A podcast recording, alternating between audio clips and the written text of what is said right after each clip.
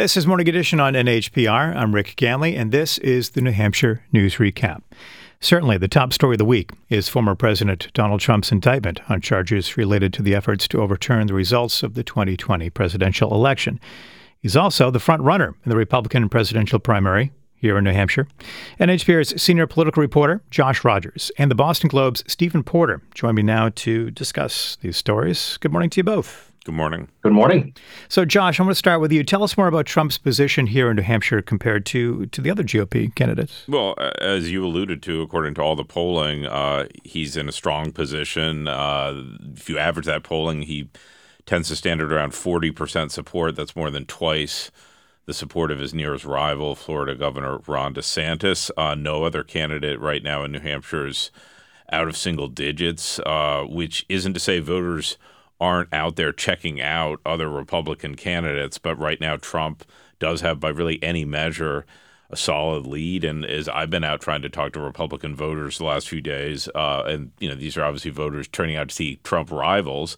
Uh, many, if not most, will tell you they see the indictments the former president faces as being largely political. So it's not changing opinions, really, uh, at least not at this point. Um, what was the reaction from the actual Republican primary opponents themselves?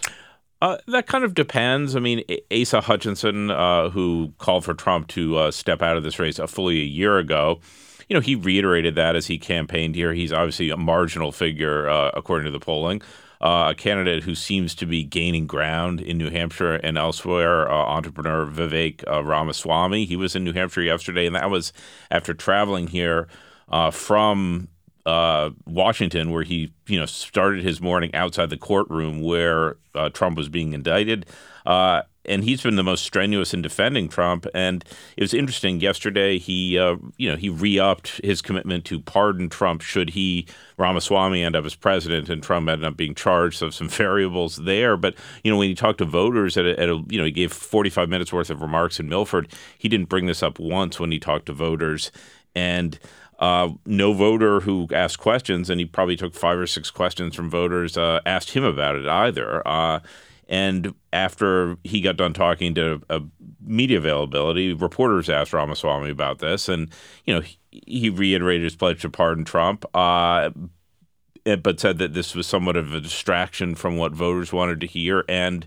voters who were observing reporters asking him about this. Some of them got a bit foul humored about this um, for for you know uh, what they saw as a, an unnatural focus of the media on the indictment of, of the former president. You can make of that what you will, but you know the indictments do really define the Republican primary at the moment. Yeah, Trump was in federal court yesterday, but he will be back here in New Hampshire next week as he continues his campaign. Steven, what can we expect from that visit? Yeah, so Trump will deliver remarks on Tuesday at Windham High School. Um, this is the same venue where he held a big rally in 2016 with 1,500 people. And I'm hearing from his supporters that they hope to really repeat that and find something similar this year. Uh, kind of rally support around the former president. Uh, and if his remarks are anything like what he has said in New Hampshire in the past, for example, when he was here for the Lilac Luncheon earlier this summer, then he's going to lean into those indictments and claim that they are a badge of honor that uh, represent the fact that he's, uh, in his view, representing the uh, everyday Republican voter who uh, uh, cast a ballot for him. And do we expect his remarks to just focus exclusively on that, or do you think there'll be other issues that he will bring up? In the events that I have covered in the past where former President Trump has spoken, he has a tendency to meander from topic to topic. So I would be shocked if he sticks to just the one topic, um, but also shocked if he were uh, not to include the indictments as a significant piece of his messaging while he's here. So I would expect him to include that along with his uh, typical repertoire of topics. Uh, Florida Governor Ron DeSantis wrapped up his latest visit to New Hampshire this week as he's campaigning for the Republican nomination. So, Josh, what's been his pitch to voters?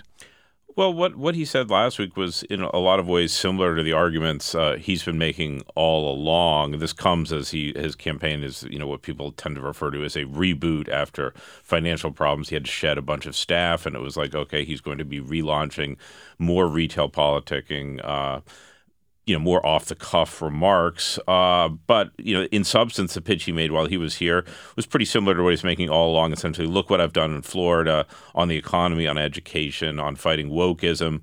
I follow through on my promises. Former President Trump doesn't. Uh, that's a real thrust. Uh, he mentioned, you know, Trump's failure to fully build the so-called wall, uh, you know, locking Hillary Clinton up uh, you know, trimming the deficit. These are these are things uh, DeSantis mentions. This visit, four days uh, long. Uh, you know, there wasn't there wasn't a lot that was new, and not much that explicitly sought to reach out to voters who aren't pretty staunchly conservative. There was an economic speech where he did talk about you know the middle class and and you know at one point said he'd like to return the country to a place where a, a one you could uh, support a household on a single income, which would be something that I think would be popular.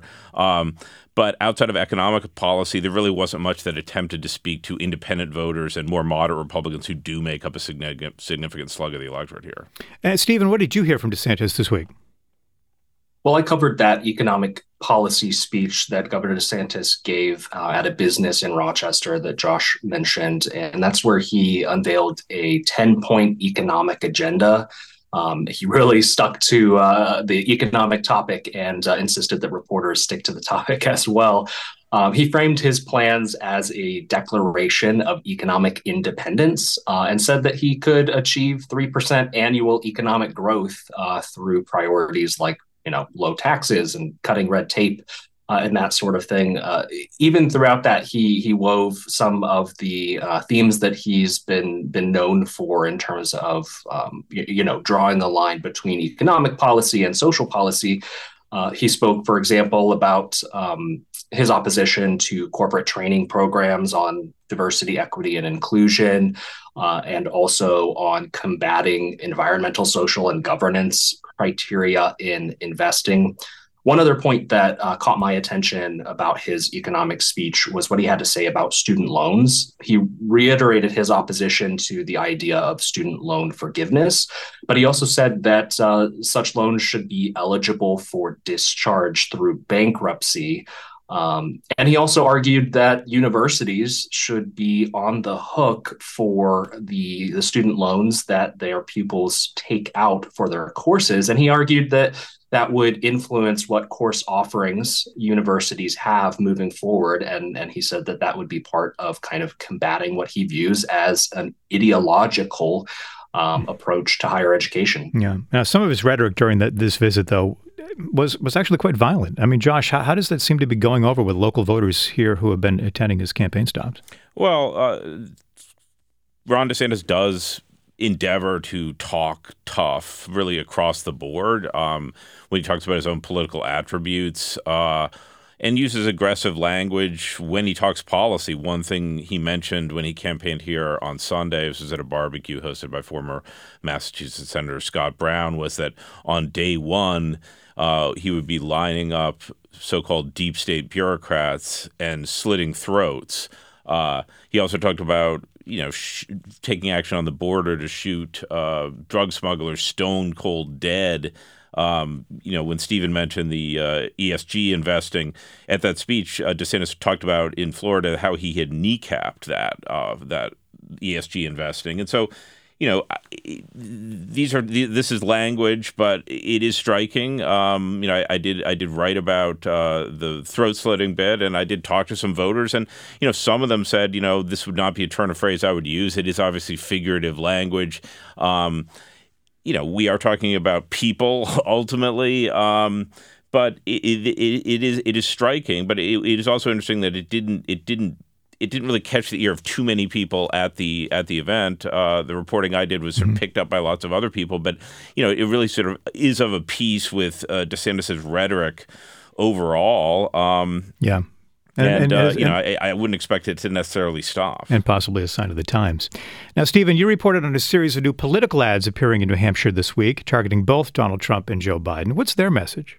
So the message of these political ads um, caught my eye because they are a bit different. They're not just um, you know supporting or opposing one candidate. These ads are actually opposing both um, incumbent President Biden and also former President Donald Trump um, with one message that says, you know, we shouldn't reelect Biden, but we also shouldn't re- uh, renominate Trump for the GOP nomination. So that's that's the crux of their message. Uh, they they highlighted um, concerns about the economy under uh, President Biden, uh, but also said that uh, Donald Trump is somebody who would set Republicans up for another loss in um, um, November of 2024. So that that's the gist of their message. Who's paying for the ads? This is from the Americans for Prosperity Action Group. This is a conservative libertarian group that um, has uh, workers dispatched on the ground in early voting states to get a sense for Republican voters are and what issues they care about um, ahead of the 2024 race. And they're not they're they are not supporting any candidate primary uh, in the primary at the moment, right? Not yet. So they have signaled that they have plans to endorse a, a, Republican presidential candidate other than Donald Trump for the 2024 primary, but they have not yet picked a horse. So we are waiting to see um, who they're going to throw their weight behind uh, in this particular race. So we'll see. Are they spending a, a, a significant amount of money here and in other states? They are. So this particular ad campaign is a million dollar ad buy, but only about $140,000 of that is in New Hampshire. The rest is in the other three early voting states for um, Iowa, Nevada, and South Carolina. Oh, that could probably go fairly far, though, in a small media market like this. Indeed, it could. Yeah. In other news this week, there was a, a, new study by Dante Scala, a political scientist at UNH, exploring whether state representatives still possess strong ties in their local communities. This caught our eye here at the station. Josh, tell us more about that. Well, what this study aimed to do is to quantify if lawmakers elected now as a whole at the state house um, have a different sort of background in terms of public service, either in local political office or civic service, and as, as volunteers, community involvement, uh, ties to the two political parties, that sort of thing. Um, and the, the aim is to get at the question is has the New Hampshire House, which is you know obviously kind of uber parochial, local politics oriented sort of political body, volunteer legislature, become more of a microcosm of national politics? Uh, due to its membership. And over the last 20 years, what Scala and uh, the students who helped him research that found is that many lawmakers here still do have the civic resumes, select board service, library trustee, alderman, et cetera, that you might expect, but that the numbers are dropping a bit, particularly when it comes to, you know, perhaps volunteer work in the community. Yeah, and, and I mean, have you observed this anecdotally in the State House, Josh? You've been you've been covering this for yes, a while. This is this is this is one reason I'm interested in this paper. Is it, it, by and large yes, and I guess I will say that I might have presumed, as scholars seem to do in carrying out this research, that the changes in the House's makeup might be a bit more dramatic on this front than they seem to be. But the thrust of this paper uh, is that the House could be kind of at a crossroads in terms of the sort of backgrounds of its members. I think that's valid. And I also agree with him that taking a close look at how political parties and advocacy groups go about recruiting people to run for the volunteer legislature is something worth keeping an eye on, as well as how, you know, those efforts and the backgrounds of lawmakers may shape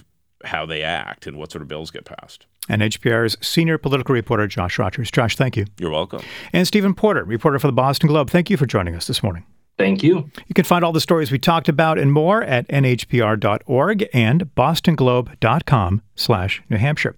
I'm Rick Ganley. This is NHPR.